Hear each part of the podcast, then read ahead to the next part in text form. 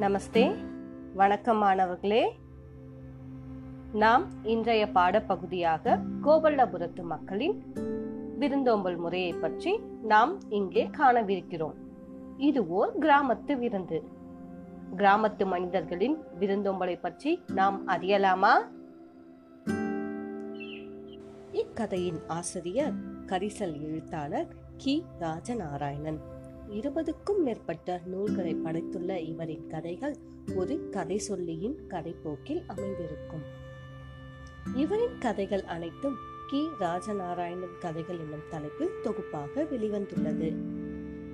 தன் சொந்த ஊரான இடைச்செவ்வல் மக்களின் வாழ்வியல் காட்சிகளுடன் கற்பனை திறனையும் புகுத்தி இந்நூலினை படைத்துள்ளார். இந்த நூலிற்காக ஆயிரத்தி தொள்ளாயிரத்தி தொண்ணூத்தி ஒன்றாம் ஆண்டிற்கான சாகித்ய அகாடமி பரிசினை பெற்றார். கதைக்குள் செல்லலாமா? சுப்பையாவின் புஞ்சையில் அருகு எடுத்து கொண்டிருந்தார்கள். அதிகாலை நேரத்தில் ஒரு பாய்ச்சல் அருகு எடுத்து முடித்துவிட்டு காலை கஞ்சி குடிக்க உட்கார போகும் வேலை யாரோ ஒரு சன்னியாசியை கூட்டிக் கொண்டு அண்ணம்மையா தூரத்தில் வருவது தெரிந்தது. வாயில் இருந்த பல்குச்சியை எடுத்து துப்பி விட்டு சுப்பையா கேட்டான் யாரோ ஒரு சன்னியாசியை இழுத்துட்டு வாரா வரட்டும் வரட்டும் ஒரு வயிற்றுக்கு கஞ்சி ஊத்தி நாமும் குடிப்போம் என்றார் கொத்தாளி அந்த புஞ்சை ரோட்டோரத்தில் இருந்ததால் இப்படி தேசாந்தாரிகள் வந்து இவர்களிடம் தண்ணீரோ கஞ்சியோ சாப்பிட்டு விட்டு போவது வழக்கம். அண்ணம்மையாவின் கூட வந்தது சன்னியாசியோ பரதேசியோ இல்லை. அந்த ஆள் நடக்க முடியாமல் உட்கார்ந்து உட்கார்ந்து எழுந்திருந்து ஆயாசமாக மெதுவாக நடந்து வந்து கொண்டிருந்தாள். தாடியும் அழுக்கு ஆடையும் அந்த தள்ளாட்டமும் ஒரு பார்வைக்கு வயோதிகளாகவும் சாமியாரை போலவும் தோண வைத்தது. தற்செயலாக அந்த பக்கம் வந்த அண்ணம்மையாவின் கண்ணில் இது பட்டது. கிட்ட போய் பார்த்த பிறகுதான் தெரிந்தது அவன் ஒரு வாலிபன் என்று கால்களை நீட்டி புளிய மரத்தில் சாய்ந்து உட்கார்ந்திருந்த அவனை நெருங்கி போய் பார்த்தபொழுது பசியால் வாடி போய்விட்ட அந்த முகத்தில் தெரிந்த கண்களின் தீட்சண்ணையும் கவனிக்க கூடியதாய் இருந்தது. அன்னம்மையாவை பார்த்ததும் அவனது புன்னகையை காட்டினான். பேசுவதற்கே இஷ்டப்படாதது போலிருந்தது அவன் இருப்பு. அந்த ரோடு வழியாக எத்தனையோ வகை தேசாந்திரிகள் பல வகையான மொழிகளில் புரியாதபடி பேசிக்கொண்டு நடந்து வருவார்கள். அவர்களில் முக்கியமானவர்கள் லாட சந்நியாசிகள். அவர்கள் வேட்டி கட்டி கொண்டு இருப்பதே ஒரு தினசு. இடுப்பை மறைத்த வேட்டி அதன் இரண்டு சொருகு நுனிகளும் குறுக்க மறுக்க மார்பின் மேலேறி பிடரியில் வந்து முடிச்சாகி இருக்கும். வேட்டியே வேட்டியும் மேல் வேட்டியுமாக அவர்கள் அப்படி அதை உடுத்தியிருப்பதை பார்க்கும் கோபலபுரத்து குழந்தைகள் அதே போல தங்கள் தகப்பனாரின் மேல் துண்டுகளை எடுத்து உடுத்திக்கொண்டு லாட சந்நியாசி விளையாட்டு விளையாடியது அன்னம்மையாவுக்கு ஞாபகம் வந்தது. தன்னை பார்த்து ஒரு நேச புன்னகை காட்டிய அந்த வாலிப மனிதனிடம் போய் கிட்டே நின்று பார்த்து கொண்டே இருந்தான். அன்னம்மையா வாய் திறக்காமல். கொஞ்சம் அலுப்பு தீர்ந்தவுடன் தம்பி கொஞ்சம் குடிக்க தண்ணீர் கிடைக்குமா? என்று தமிழில் அவன் பேசியது இவனுக்கு ரொம்ப ஆச்சரியமாகவும் சந்தோஷமாகவும் இருந்தது. இந்த பக்கத்துல அருகெடுத்துக்கிட்டு இருக்கிறவங்க கிட்ட நீச்சல் தண்ணி இருக்கும் வாங்கிட்டு வரட்டுமா? அப்படின்னு அண்ணம்மையா கேக்குறாரு. நீச்சல் தண்ணி என்று தனக்குள் அந்த வாலிபன் சொல்லி பார்த்து கொள்வது தெரிந்தது. கொஞ்சம் கை அமர்த்தி விட்டு நாம அங்க போயிடலாமா என்பது போல் அங்கே அவர்களை பார்த்தான் எழுந்திருப்பதற்கு ஒத்தாசையாக நீட்டிய கையை நந்தியுடன் மறுத்துவிட்டு அவனே சிரமப்பட்டு எழுந்து நின்றான். எங்கிருந்து வாரீங்க? என்ற அன்னம்மையாவின் கேள்விக்கு பதில் எங்கிருந்து வாரீங்க? என்ற கேள்விக்கு பதில் அளிக்காம ஒரு அளிப்புடன் கூடிய இதழ் விரையா புன்னகையே பதிலாக கிடைத்தது அன்னம்மையாவுக்கு சொல்லுகிறேன் என்றும் இப்பவே அது தேவைதானா என்றும் இப்ப அதெல்லாம் எதுக்கு? கொஞ்சம் பொறு என்பது போலவும் இருந்தது அந்த சிரிப்பு. அண்ணம்மையா தனது தோலை பிடித்து கொண்டு நடந்து வரும்படியாக கேட்டபோதும் அந்த ஆள் அதே சிரிப்போடு மறுத்துவிட்டு அவனோடு மெதுவாக நடந்து வந்தான். ஒரு வேப்ப மரத்தின் அடியில் ஏகப்பட்ட மண் கலையங்கள் இருந்தன. அந்த கருப்பு கலையங்கள் அந்த கரிசல் மண் தரையில் பாதி புதைக்கப்பட்டிருந்தது. தேங்காய் பருமனுள்ள கற்களால் அந்த கலையங்களின் வாய் மூடப்பட்டிருந்தது. காகங்கள் வந்து கஞ்சி கலையங்களை உருட்டி விடாமலும் அழகை நுழைத்து அசிங்கப்படுத்தி விடாமலும் இருக்க இந்த ஏற்பாடு என்று அந்த மனிதன் பிறகு கேட்டு தெரிந்து கொண்டான். அண்ணம்மையா ஒரு களையத்தின் மேல் வைக்கப்பட்ட கல்லை அகற்றினான். அந்த சிரட்டையில் கானத்துவையலும் ஊறுகாயும் இருந்தது. சிரட்டையை அந்த கலையத்தின் வாய் மூடியாகவும் அமைந்திருந்தது. இன்னொரு களையத்தின் மேல் இருந்த கல்லை எடுத்து பார்த்தபோது அதே போல் இருந்த சிரட்டையில் மோர்முளகாய் மட்டுமே இருந்தது. அதை இந்த சிரட்டையில் தட்டினான். சிரட்டையை துடைத்து சுத்தப்படுத்தினான். அந்த களையத்தை பதமாக தனது வலது பாதத்தின் மீது வைத்து சிரட்டையில் நீட்டு பாகத்தை வடித்து அவனிடம் நீட்டினான். கையில் வாங்கியதும் சப்பி குடிப்பதா அண்ணாந்து குடிப்பதா என்ற தயக்கம் வந்தபோது சும்மா கடிச்சு குடிங்க என்றான். உறிஞ்சும் போது கண்கள் சொருகின. மிடறு தொண்டை வழியாக இறங்குவதன் சொர்க்கத்தை முகம் சொல்லியது. உட்காருங்க உட்கார்ந்து குடிங்க என்று உபசரித்தான். உட்கார்ந்த பிறகு இரண்டாவது சேட்டைக்கு களையத்தை பாதத்தின் பேரிலேயே வைத்து சுற்றி ஆட்டியதும் தெளிவு மறைந்து சோற்றின் மகுளில் மேலே வந்தது. அதை வாத்து கொடுத்தான். அதை உறிஞ்சி குடிக்கும்போது ஹா என்கின்ற அனுபவிப்பின் குரல் அவனிடமிருந்து வந்தது. களையத்தின் சிரட்டை வழியாக மடக்கு மடக்காய் அவனும் ஜீவனூற்று பொங்கி நிறைந்து வந்தது. சிரட்டையை கையளித்து விட்டு அப்படியே அந்த வேப்ப மரத்தின் நிழலிலேயே சொர்க்கமாய் படுத்ததும் அவனை தெஞ்சல் காட்சியே தூக்கமாய் வந்து செய்தது. வந்தவனுக்கு எப்படி ஒரு நிறைவு ஏற்பட்டதோ அதைவிட மேலான ஒரு நிறைவு அன்னம்மையாவுக்கு ஏற்பட்டது. மார்பில் பால் குடித்துக் கொண்டிருக்கும் பொழுதே வயிறு நிறைந்ததும் அப்படியே தூங்கிவிடும் குழந்தையை பார்ப்பது போல அவனை ஒரு பிரியத்தோடு பார்த்து கொண்டிருந்தார் அண்ணம்மையா அந்த வரத்துக்காரனின் சிறு தூக்கம் முடியும் வரை அண்ணம்மையா காத்திருந்தான். அந்த பக்கத்தில் தொகுதி தொகுதியாக அருகு எடுத்துக் கொண்டிருந்தார்கள். கரிசல் காட்டுக்கு சம்சாரிகளுக்கு அருகு ஒரு அரக்கன். வெட்ட வெட்ட தலை முளைப்பது போல அவர்களோடு அது விளையாட்டு காட்டிக் கொண்டிருந்தது. கள்ளிக்கு ஒரு வெள்ளை பூச்சியை கண்டுபிடித்த வெள்ளைக்காரன் அருகை அழிக்க ஒரு மருந்தும் கண்டுபிடிக்கவில்லையே என்ற கோபம் சம்சாரிகளுக்கு. அருகை எடுக்கிறதுலேயே நம் வாழ்நாள் முக்காவாசி போயிடும் போல சடைத்து புளித்து போவார் அன்னம்மையாவின் பாட்டனார். அண்ணம்மையாவின் புஞ்சைக்கு பக்கத்துல தான் சுப்பையாவின் புஞ்சையும். அங்கே போனால் சுப்பையாவும் இருப்பான் இவர் எந்திரிச்சதும் அங்கே கூட்டிக் கொண்டு போவோம் என்று நினைத்த பொழுது அந்த ஆளிடம் ஒரு அழுக்கம் தெரிந்தது. சரி முழிப்பு வந்தாச்சு என்று நினைத்து பார்த்தபோது அந்த ஆளிடமிருந்து நன்றி கலந்த ஒரு புன்னகை வெளிப்பட்டது. எந்திரிக்க மனசில்லாம படுத்துக்கொண்டே பேசினான் அந்த ஆள். உங்க ஊர் பேர் என்ன? என்று கேட்டான். தெரிந்து கொண்டபோது அந்த பெயர் அவனுக்கு வித்தியாசமாக தெரிந்திருக்க வேண்டும். புலப்பட்டது. எங்கிருந்து வரீங்க எங்க போகணும்? ரொம்ப தொலைவில் இருந்து வர. என் கதை பெருசு என்றான். தம்பி உன் பேர் என்ன? அண்ணம்மையா. வந்தவன் அந்த பேரை மனசுக்குள் திரும்பி திரும்பி சொல்லி பார்த்து கொண்டான். எவ்வளவு பொருத்தம் என்று நினைத்து கொண்டான் போலிருக்கிறது. எனக்கு இன்று நீ இடும் அன்னம்தான் மிக பெரியது பதிலுக்கு பேர் என்ன என்று கேட்க வேண்டும் போல தோன்றியதா? ஐயா கேட்டான். கொஞ்சம் தயங்கிய பின் என்னோட சொந்த பெயர் பரமேஸ்வரன். அதை இப்போதைக்கு மறந்துடு. இப்போ பேர் மணி. மணியே கூப்பிடு. நான் எங்கிருந்து வரன்றதெல்லாம் சாவகாசமா சொல்றேன் என்று சொல்லிவிட்டு இப்போ நாம எங்கே போகணும் சொல்லு என்று கேட்டான். அந்தா அங்கே இருக்கிற ஒரு காட்டுக்கு போகணும் என்று கையை காட்டினான். அங்கே என்னோட ஃப்ரெண்டு சுப்பையான்னு பேரு. காலேஜில் படிக்கிறான். லீவுக்கு வந்திருக்கான். அவங்க புஞ்சையிலையும் அது எடுக்கிறாங்க. அங்கே போலாமா? ஓ போவோமே. அண்ணம் மையாவையும் புது ஆளையும் அவர்கள் மந்தகாசத்துடன் வரவேற்றார்கள். புத்தாளை அவர்கள் தங்களோடு உண்ணும்படி உபசரித்தார்கள். மணி அவர்களோடு வட்டத்தில் சேர்ந்து உட்கார்ந்தார். கையை கழுவிக்கொள்ள வேண்டும் என்று அவருக்கு தோன்றியது. ஆனால் அவர்களில் யாருமே சாப்பிடுவதற்கு முன்னால் கையை கழுவிக்கொள்வதாக தெரியவில்லை. அவர்களுக்கானது நமக்கு என்று அவர் கையை நீட்டினார். ஒரு காலுருண்டை கம்மஞ்சோற்றை அவரது இடக்கையில் வைத்தார்கள். இடது கையிலா என்று தயங்கினார்.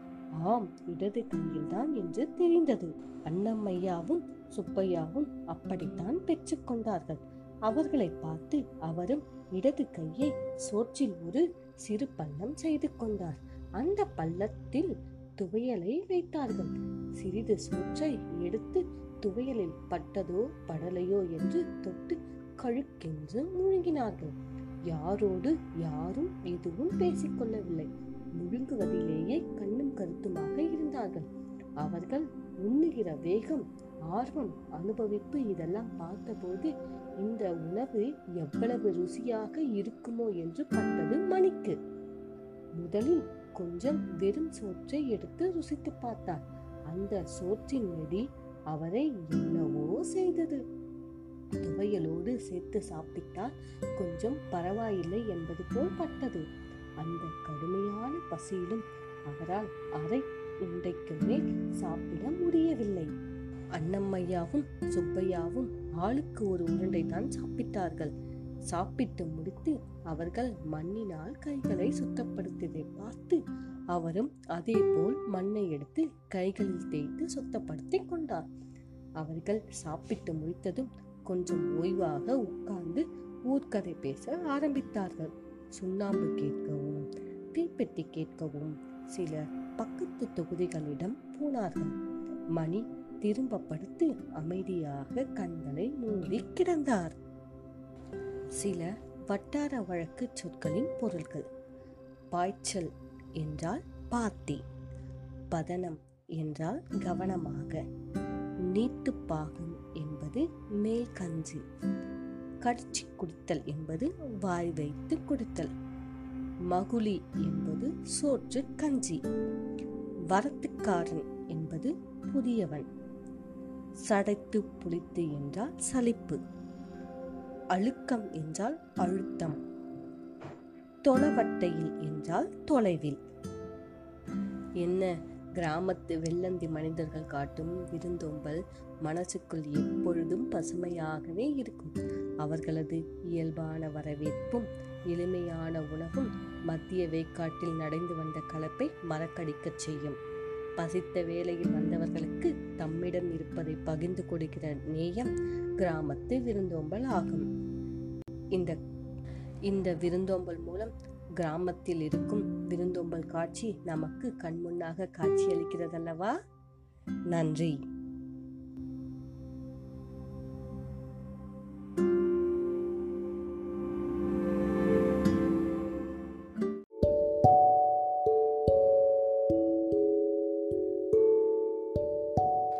நமஸ்தே. வணக்கம் மாணவர்களே. நாம் இன்று துணைப்பாட பகுதியில் உள்ள வளரும் செல்வம் என்ற தலைப்பின் கீழ் காணக்கூடிய உரையாடல் பகுதியின் சில முக்கிய பகுதியினை குரல் பதிவாக கேட்கவிருக்கிறோம். நம் பாடத்தினுடைய தலைப்பு வளரும் செல்வம். செல்வம் என்றால் என்ன? செல்வம் என்றால் பணம் பொருள் நகை சொத்துக்கள் இவை மட்டும்தானா? அல்ல. ஒவ்வொரு மொழிகளின் வளர்ச்சியும் செல்வமாகும். சொற்கள் வரலாற்றை பேசுபவை. ஒவ்வொரு சொல்லிலும் இனத்தின் மொழியின் வரலாறு இருக்கிறது. தமிழ் சொற்கள் வழி தமிழர் நாகரிகத்தையும் வாழ்வையும் அறிய முடியும். இதே போல தமிழில் வழங்கும் பிறமொழி சொற்களும் அவை சார்ந்த இனத்தின் மொழியின் வரலாற்றை காட்டுகின்றன. தமிழ் மொழி பிறமொழி சொற்களை அப்படியே ஏற்பதில்லை என்பது மரபாகும். அந்த வகையில் கலை சொல்லாக்கத்திற்கான பணிகள் இன்று முதன்மை பெற்றுள்ளன. இதுவே இதுவே மொழி வளர்ச்சிக்கான வாயிலாகவும் அமைந்துள்ளது. இத்தகைய சிறப்பு வாய்ந்த தமிழ் மொழியின் வளர்ச்சியினை பற்றி காணலாமா? அன்றைய காலகட்டத்தில் படிப்பதற்கும் எழுதுவதற்கும் ஏடுகள் சுவடிகள் செம்பாலான தகடுகள் போன்றவற்றை பயன்படுத்தினர். ஆனால் நாம் தற்பொழுது அதிக அளவில் கணினியையே பயன்படுத்துகிறோம். சில கணினி தொடர்பான தமிழ் சொற்களை காணலாமா? சாஃப்ட்வேர் என்றால் மென்பொருள் ப்ரௌசர் என்றால் உளவி கிராப் என்றால் செதுக்கி கர்சர் என்றால் ஏவி அல்லது சுட்டி சைபர் ஸ்பேஸ் என்றால் இணையவெளி சர்வர் என்றால் வையக விரிவுகளை வழங்கி ஃபோல்டர் என்றால் உரை. லேப்டாப் என்றால் மணிக்கடி என்றெல்லாம் நாம் தற்போது படிப்பதற்காகவும் எழுதுவதற்காகவும் பல்வேறு செயலியை பெற்று அதனை பயன்படுத்த தொடங்கிவிட்டோம் அல்லவா? அதே போல கணிதத்தில் ஒன்று இரண்டு என்ற எண்களுக்கு தமிழில் எழுத்துக்கள் காணப்படுகின்றன. அவ்வாறே பின்ன எழுத்துக்களுக்கும் தமிழில் பெயர்கள் உள்ளன. அவை முந்திரி அரைக்காணி அரைக்காணி முந்திரி காணி கால்வீசம் அரைமா அரைவீசம் முக்காணி முக்கால் வீசம் ஒருமா மாகாணி இருமா அரைக்கால் மூன்றுமா மூன்று வீசம் நாலுமா என்று பின்ன இலக்கியங்களுக்கும் தமிழ்ச்சொற்களை வழங்கி நம் முன்னோர்கள் பயன்படுத்தி வந்துள்ளனர். நம் முன்னோர்கள் பயன்படுத்திய அந்த சொற்களை கால மாற்றத்தால் நாம் கைவிட்டு விட்டோம். அவற்றை நாம் மீண்டும் மீட்டெடுக்கவும் பல்வேறு சொற்களை நாம் நடைமுறையில் பயன்படுத்துதல் வேண்டுவது மிகவும் அவசியமானதாக காணப்படுகிறது. நம் தமிழ் மொழியில் இத்தகைய வளர்ச்சி பெற்றிருந்தானாலும் சில கணினித்துறை சொற்கள் ஏன் ஆங்கிலத்திலேயே மொழிபெயர்க்கப்படுகின்றது? அதற்கு காரணம் என்ன என்று தெரிந்து கொள்ளலாமா? ஒரு துறையானது எங்கு வளர்க்கப்படுகிறதோ அங்குள்ள மொழி அத்துறையில் செல்வாக்கு பெற்றிருக்கிறது. அத்துறையை பெறுபவர்கள் அது சார்ந்த மொழிக்கூறுகளை அவரவர் மொழிகளில் மாற்ற வேண்டும். அவ்வாறு மாற்றும் பொழுது வேற்றுமொழி சொற்களை நாம் எளிதாக நினைவில் வைத்துக் கொள்ள முடியாது. அவ்வாறு நினைவில் வைத்துக் கொள்வதற்கு மேலும் நேரத்தை செலவிட வேண்டும். சம் நம் சிந்தனையையும் வேகத்தையும் அது மட்டுப்படுத்துகிறது. சொற்கள் அந்தந்த மொழி பேசுபவரின் பேச்சிருப்புகளுக்கு ஏற்ப அமைந்தவை. அவற்றை நாம் பேசும்பொழுது ஒளித்திரிவு ஏற்பட்டு பொருள் மயக்கம் உண்டாகும். கேட்போருக்கு பொருள் புரியாத நிலை ஏற்படும். இது ஒரு புறம் இருந்தாலும் ஒரு காலகட்டத்தில் தாய்மொழி சார்ந்த சொற்களின் எண்ணிக்கையை விட வேற்றுமொழி சொற்களின் மிகுதியாக காணப்பட்டது. எனவே தான் நம் வாழ்க்கையில் இடம்பெறும் அறிவியல் கருத்துக்களுக்கான கலைச்சொற்களை எல்லாம் நம் மொழிகளிலும் உருவாக்க வேண்டிய தேவை ஏற்படுகிறது. இவ்வாறாக வளர்ந்த துறைகளுக்கான சொற்களை வேற்று மொழிகளிலிருந்து தமிழ் மொழி பெறுவதைப் போல வேற்று மொழிகள் தமிழ் மொழியிலிருந்து சொற்களை பெற்றுள்ளனவா என்பதற்கான ஆதாரங்கள் சிலவற்றை காணலாமா? தற்பொழுது ஆங்கிலத்தில் நேவி என்று அழைக்கப்படும் சொல்லானது முந்தைய காலத்தில் நாம் பயன்படுத்திய நாவா என்ற சொல்லின் அடிப்படையாகும். தமிழர்கள் பழங்காலத்திலேயே கடல் துறையில் பெரும் முன்னேற்றம் அடைந்திருந்தனர் சங்க இலக்கியத்தில் நாவாய் வங்கம் தோணி கலம் போன்ற பல வகையான கடற்கலன்கள் இயக்கப்பட்டதற்கான குறிப்புகள் காணப்படுகிறது. எனவே நேவி என்ற ஆங்கில சொல் நாவா என்ற தமிழ்ச்சொல்லின் அடிப்படையாக அமைந்திருப்பதை நாம் அறிய முடிகிற நாம் அறிய முடிகின்றது. தமிழரின் கடல் ஆளுமை சார்ந்த வேறு வகை சொற்கள் எந்தெந்த மொழிகளில் இடம்பெற்றுள்ளன என்பதனை அறிய உலகின் தொன்மையான மொழியாகவும் செவ்வியலில் மொழிகளில் ஒன்றாக காணப்படக்கூடிய கிரேக்க மொழியை ஆராய்ந்தபோது சில கடல் சார்ந்த சொற்கள் காணப்படுகின்றன. அவை எருதிரான் கலையுகோய் நீரியோஸ் நாயு தோனிஸ். இந்த சொற்கள் தமிழில் எரிதிரை கலன் நீர் நாவாய் தோணி என அழைக்கப்படுகிறது. தமிழ்ச்சொற்கள் கடல் சார்ந்த துறைகளில் மட்டுமல்லாது பண்டை தமிழர்கள் கவிதையிலும் முன்னேற்றம் பெற்றிருந்தன என்பதனை கவிதை சார்ந்த சொற்களை தமிழிலும் கிரேக்க மொழிகளிலும் ஒப்பாக காண முடிகிறது. தமிழில் பா என்றால் கவிதை என்று பொருள். கிரேக்க மொழியில் தொன்மையான காப்பியமாகிய இலியாத்தில் பாயினோனா. பாயியோனா என குறிப்பிடப்படுகிறது. அப்போலோ என்னும் கடவுளுக்கு பாடப்படுவது பா என கிரேக்கத்தில் குறிக்கப்படுகிறது. பா வகைகளில் ஒன்று வெண்பா என்பது நமக்கு தெரியும். வெண்பாவின் ஓசையான செப்பலோசை கிரேக்கத்தில் வெண்பா வடிவ பாடலுக்கு சாஃபோ என அழைக்கப்படுகிறது. இது கிரேக்கத்திலிருந்து லத்தீன் மொழிக்கு வந்த பின்பு ஆங்கிலத்தில் சேஃபிக் ஸ்டான்சா என இன்றும் வழங்கப்பட்டு வருகிறது. பாவின் சுவைகளில் ஒன்றான இலிவரல் என்ற துன்பச் சுவையினை தமிழ் இலக்கணங்கள் சுட்டுகின்றன. கிரேக்கத்தில் துன்பச் சுவையுடைய பாடல்கள் இலிகியா என அழைக்கப்படுகின்றன.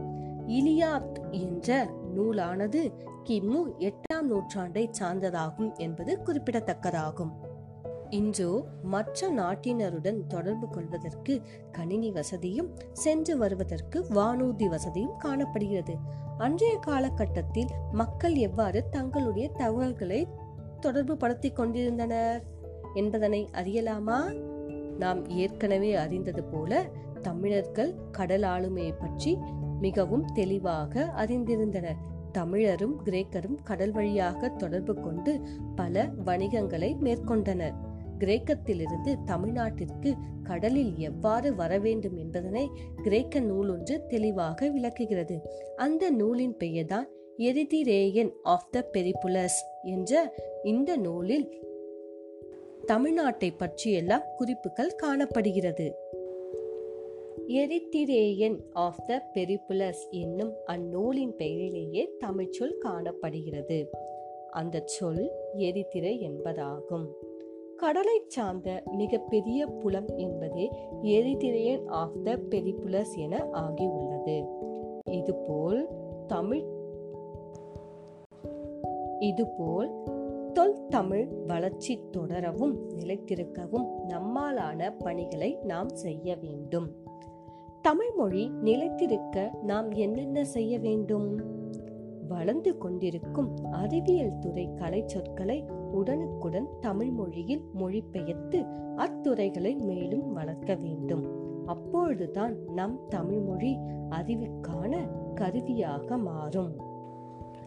தமிழில் உள்ள தத்துவம் அரசியல் ஆகிய துறைகளில் சிந்தனை எல்லாம் பிற மொழிகளுக்கு கொண்டு செல்ல வேண்டும். இதுவும் நம் தமிழ் மொழி நிலைத்திருக்க நாம் செய்ய வேண்டிய இன்றியமையாத பணியாகும். மேலும் நம் மொழி தொடர்ந்து நிலைத்திருக்க வேண்டுமானால் வளர்ந்து வரும் மருத்துவம் பொறியியல் கணினி விண்வெளி போன்ற பிற துறைகளின் பதிவுகள் எல்லாம் உடனுக்குடன் நம் மொழிக்கு கொண்டு வரப்பட வேண்டும். நம் மொழியில் புதிய புதிய சொல்வளம் பெற்றிருக்க வேண்டும். இத்தகைய பணிகளை நம்மால் ஆனவரை தொடர்ந்து செய்து கொண்டே இருப்போமாக. என்ன மாணவர்களே இந்த குரல் பதிவின் மூலம் தமிழ் மொழியை பற்றிய மேலும் சிறப்புகளை அறிந்து கொண்டீர்கள் அல்லவா? மீண்டும் அடுத்த பகுதியில் சந்திப்போம். நன்றி.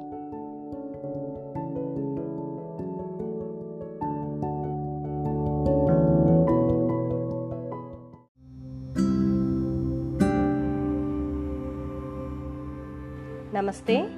வணக்கம் மாணவர்களே நாம் இன்றைய பாடப்பகுதியாக கோவல்லபுரத்து மக்களின் விருந்தோம்பல் முறையை பற்றி நாம் இங்கே காணவிருக்கிறோம். இது ஓர் கிராமத்து விருந்து. கிராமத்து மனிதர்களின் விருந்தோம்பலை பற்றி நாம் அறியலாமா? இக்கதையின் ஆசிரியர் கரிசல் எழுத்தாளர் கி. ராஜநாராயணன். இருபதுக்கும் மேற்பட்ட நூல்களை படைத்துள்ள இவரின் கதைகள் ஒரு கதை சொல்லியின் கதைப்போக்கில் அமைந்திருக்கும். இவரின் கதைகள் அனைத்தும் கி. ராஜநாராயணன் கதைகள் என்னும் தலைப்பில் தொகுப்பாக வெளிவந்துள்ளது. தன் சொந்த ஊரான இடைச்செவ்வல் மக்களின் வாழ்வியல் காட்சிகளுடன் கற்பனை திறனையும் புகுத்தி இந்நூலினை படைத்துள்ளார். இந்த நூலிற்காக ஆயிரத்தி தொள்ளாயிரத்தி தொண்ணூத்தி ஒன்றாம் ஆண்டிற்கான சாகித்ய அகாடமி பரிசினை பெற்றார். கதைக்குள் செல்லலாமா? சுப்பையாவின் புஞ்சையில் அருகு எடுத்து கொண்டிருந்தார்கள். அதிகாலை நேரத்தில் ஒரு பாய்ச்சல் அருகு எடுத்து முடித்துவிட்டு காலை கஞ்சி குடிக்க உட்கார போகும் வேலை யாரோ ஒரு சன்னியாசியை கூட்டிக் கொண்டு அண்ணம்மையா தூரத்தில் வருவது தெரிந்தது.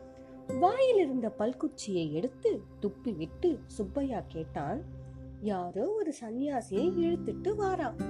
வரட்டும் வரட்டும். ஒரு வயிற்றுக்கு கஞ்சி ஊத்தி நாமும் குடிப்போம் என்றார் கொத்தாளி அந்த புஞ்சை ரோட்டோரத்தில் இருந்ததால் இப்படி தேசாந்தாரிகள் வந்து இவர்களிடம் தண்ணீரோ கஞ்சியோ சாப்பிட்டு விட்டு போவது வழக்கம்.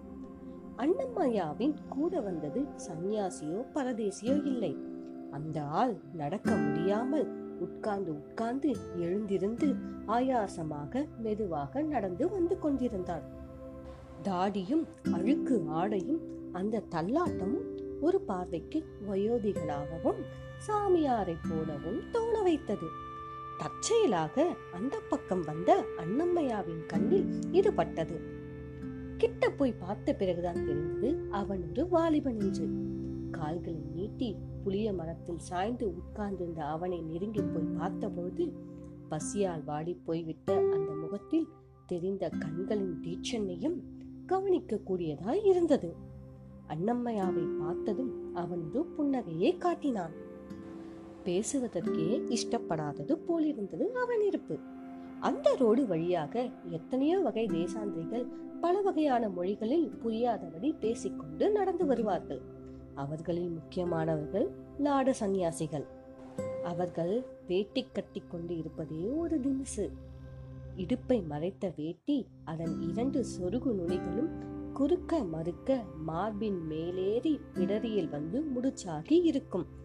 வேட்டியே வேட்டியும் மேல் வேட்டியுமாக அவர்கள் அப்படி அதை உடுத்தியிருப்பதை பார்க்கும் கோபலபுரத்து குழந்தைகள் அதை போல தங்கள் தகப்பனாரின் மேல் துண்டுகளை எடுத்து உடுத்திக்கொண்டு லாட சந்நியாசி விளையாட்டு விளையாடியது அண்ணம்மையாவுக்கு ஞாபகம் வந்தது. தன்னை பார்த்து ஒரு நேச புன்னகை காட்டிய அந்த வாலிப மனிதனிடம் போய் கிட்டே நின்று பார்த்து கொண்டே இருந்தான். அண்ணம்மையா வாய் திறக்காமல்.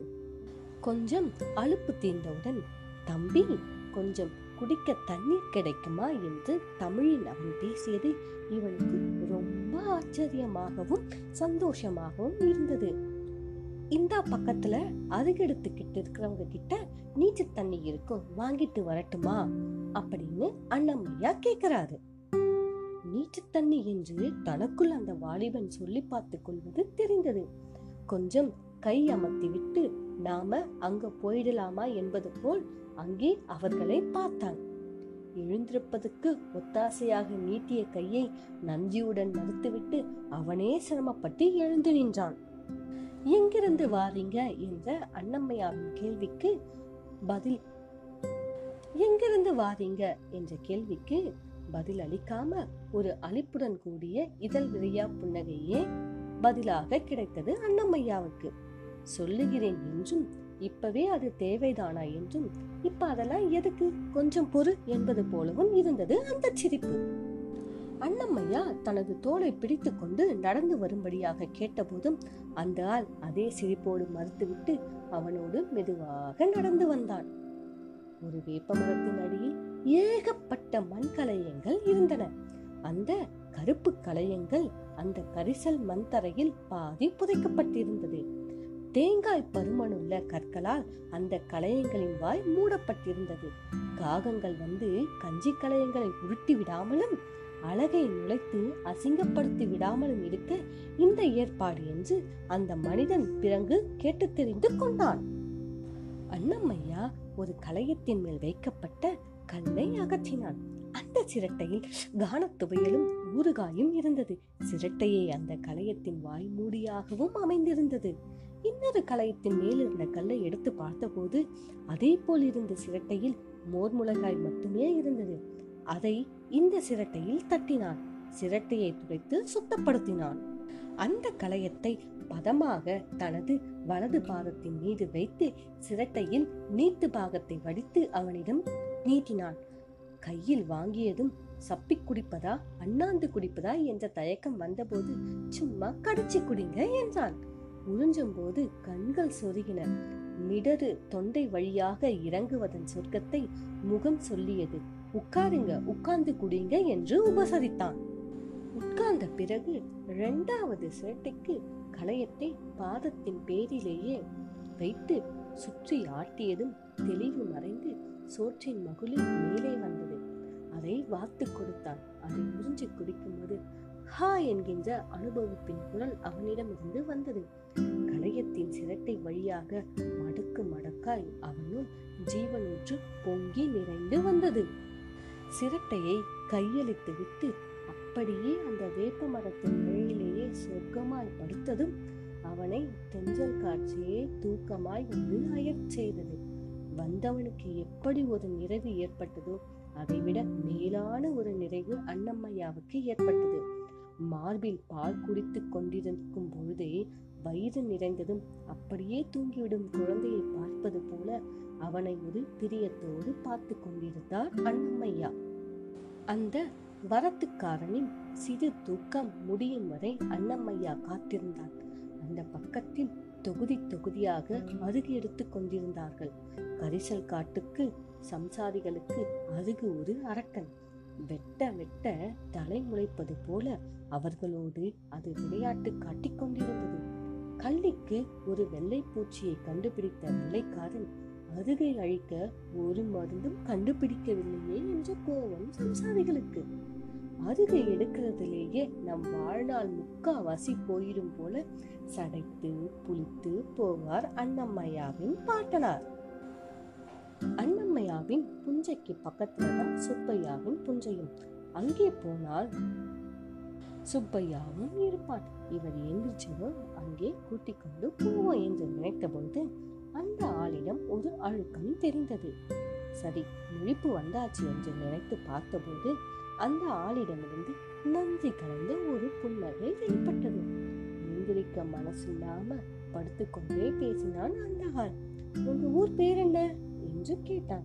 தெரிந்து கொண்ட அந்த பெயர் அவனுக்கு வித்தியாசமாக தெரிந்திருக்க வேண்டும். கேட்டது.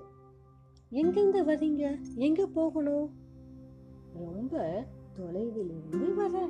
என் கதை பெருசு என்றான். தம்பி உன் பேர் என்ன? அண்ணம்மையா. வந்தவன் அந்த பேரை மனசுக்குள் திரும்பி திரும்பி சொல்லி பார்த்து கொண்டான். எவ்வளவு பொருத்தம் என்று நினைத்து கொண்டான் போலிருக்கிறது. எனக்கு இன்று நீ இடும் அன்னம்தான் மிக பெரியது பதிலுக்கு பேர் என்ன என்று கேட்க வேண்டும் போல தோன்றியதா? அண்ணம்மையா கேட்டான். கொஞ்சம் தயங்கிய பின் என்னோட சொந்த பெயர் பரமேஸ்வரன். அதை இப்போதைக்கு மறந்துடு. இப்போ பேர் மணி. மணியே கூப்பிடு. நான் எங்கிருந்து வரேன்றதெல்லாம் சாவகாசமா சொல்றேன் என்று சொல்லிவிட்டு இப்போ நாம எங்கே போகணும் சொல்லு என்று கேட்டான். அந்தா அங்க இருக்கிற ஒரு காட்டுக்கு போகணும் என்று கையை காட்டினான். அங்க என்னோட ஃப்ரெண்டு சுப்பையான பேரு. காலேஜ்ல படிக்கிறான். லீவுக்கு வந்திருக்கான். அவங்க புஞ்சையிலையும் அருகெடுக்கிறாங்க அங்க போலாமா? ஓ போவோமே. அண்ணம் மையாவையும் புது ஆளையும் அவர்கள் மந்தகாசத்துடன் வரவேற்றார்கள். புத்தாளை அவர்கள் தங்களோடு உண்ணும்படி உபசரித்தார்கள். மணி அவர்களோடு வட்டத்தில் சேர்ந்து உட்கார்ந்தார். கையை கழுவிக்கொள்ள வேண்டும் என்று அவருக்கு தோன்றியது. ஆனால் அவர்களில் யாருமே சாப்பிடுவதற்கு முன்னால் கையை கழுவிக்கொள்வதாக தெரியவில்லை. அவர்களுக்கானது நமக்கு என்று அவர் கையை நீட்டினார். ஒரு காலுருண்டை கம்மஞ்சோற்றை அவரது இடக்கையில் வைத்தார்கள். இடது கையிலா என்று தயங்கினார். ஆம் இடது கையில்தான் என்று தெரிந்தது.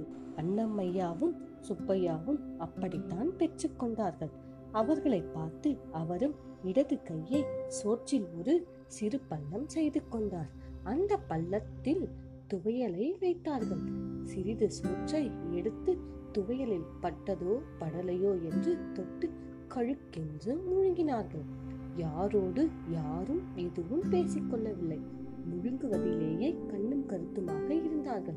அவர்கள் உண்ணுகிற வேகம் ஆர்வம் அனுபவிப்பு இதெல்லாம் பார்த்தபோது இந்த உணவு எவ்வளவு ருசியாக இருக்குமோ என்று பட்டது மணிக்கு. முதலில் கொஞ்சம் வெறும் சோற்றை எடுத்து ருசித்து பார்த்தார் அந்த சோற்றின் நெடி அவரை என்னவோ செய்தது. துவையலோடு சேர்த்து சாப்பிட்டால் கொஞ்சம் பரவாயில்லை என்பது போல் பட்டது. அந்த கடுமையான பசியிலும் அவரால் அரை உண்டைக்கு மேல் சாப்பிட முடியவில்லை. அன்னம்மையாவும் சுப்பையாவும் ஆளுக்கு ஒரு உருண்டை தான் சாப்பிட்டார்கள்.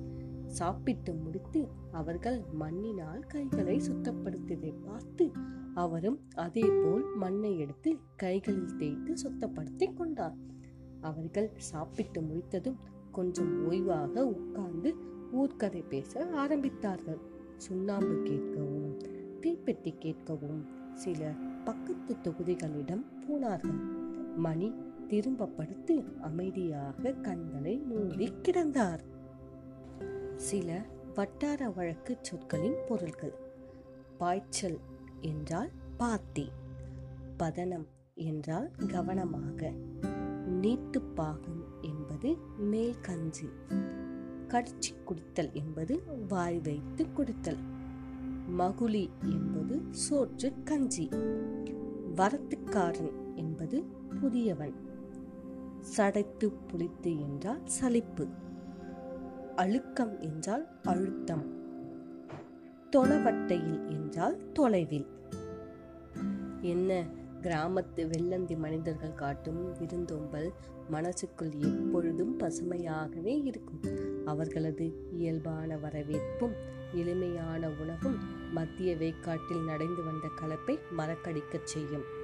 பசித்த வேலையில் வந்தவர்களுக்கு தம்மிடம் இருப்பதை பகிர்ந்து கொடுக்கிற நேயம் கிராமத்து விருந்தோம்பல் ஆகும். இந்த இந்த விருந்தோம்பல் மூலம் கிராமத்தில் இருக்கும் விருந்தோம்பல் காட்சி நமக்கு கண்முன்னாக காட்சியளிக்கிறதல்லவா? நன்றி.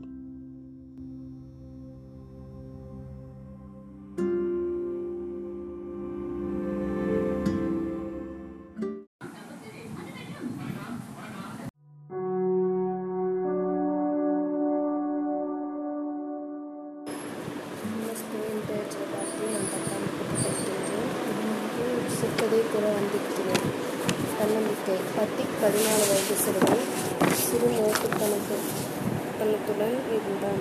த இளம் வயதிலேயே தன்- தனது தந்தையை இழந்தவன் தாயின் அரவணைப்பில் சுதந்திரமாக வாழ்ந்து வந்தான். பத்திக்கும் முரட்டுத்தனத்தை கொண்டு அவனது தாயார் மகன் இருந்தார் பத்திக்கும் தம்பி மகன்லால் தாய்க்கு விருப்பமானவனாக சொன்னதை கேட்டு நடப்பவனாக நடந்து கொள்வான். இதனால் வீட்டிற்கு வந்ததும் பத்திக்கும் அவனது தம்பிக்கும் அடிக்கடி சண்டை நடக்கும். ஒரு நாள் பத்திக் தனது நண்பர்களோடு வரைக்கும் போவதற்கு ஒரு பெரிய மரக்கட்டையை உருட்டி தள்ளி கொண்டிருந்தான். அந்த நேரத்தில் அங்கு பத்திக்கின் தம்பி மகன்லால் வந்து அந்த மரக்கட்டையின் மீது அமர்ந்தான். பத்திக் தனது நண்பர்களிடம் மரக்கட்டையோடு அவனையும் சேர்த்து ஊட்டி விடுங்கள் என்று கூறினான். அவன் கூறியவாறு அவனது நண்பர்கள் செய்யவும் ப மகன்லால் கீழே விழுந்தான். கீழே விழுந்ததும் நடந்ததை தன் அம்மாவிடம் கூற பத்திக் வீட்டிற்கு வந்ததும் அம்மா அவனை அடைத்து தருவினார் கோபம் அடைந்த பத்திக் அம்மாவை பிடித்து கீழே தள்ளினார். கீழே விழுந்த பத்திக்கின் அம்மா பல வருடம் கழித்து எதர்ச்சியாக தன் தங்கையை பார்க்க வந்த பத்திக்கின் மாமா பீஷ்மர் தூக்கிவிட்டார் பல வருடங்கள் கழித்து பழ தங்கையை சந்தித்ததும் கண்ணீரோடு தன் தங்கையை மன்னனை விசாரித்தார்.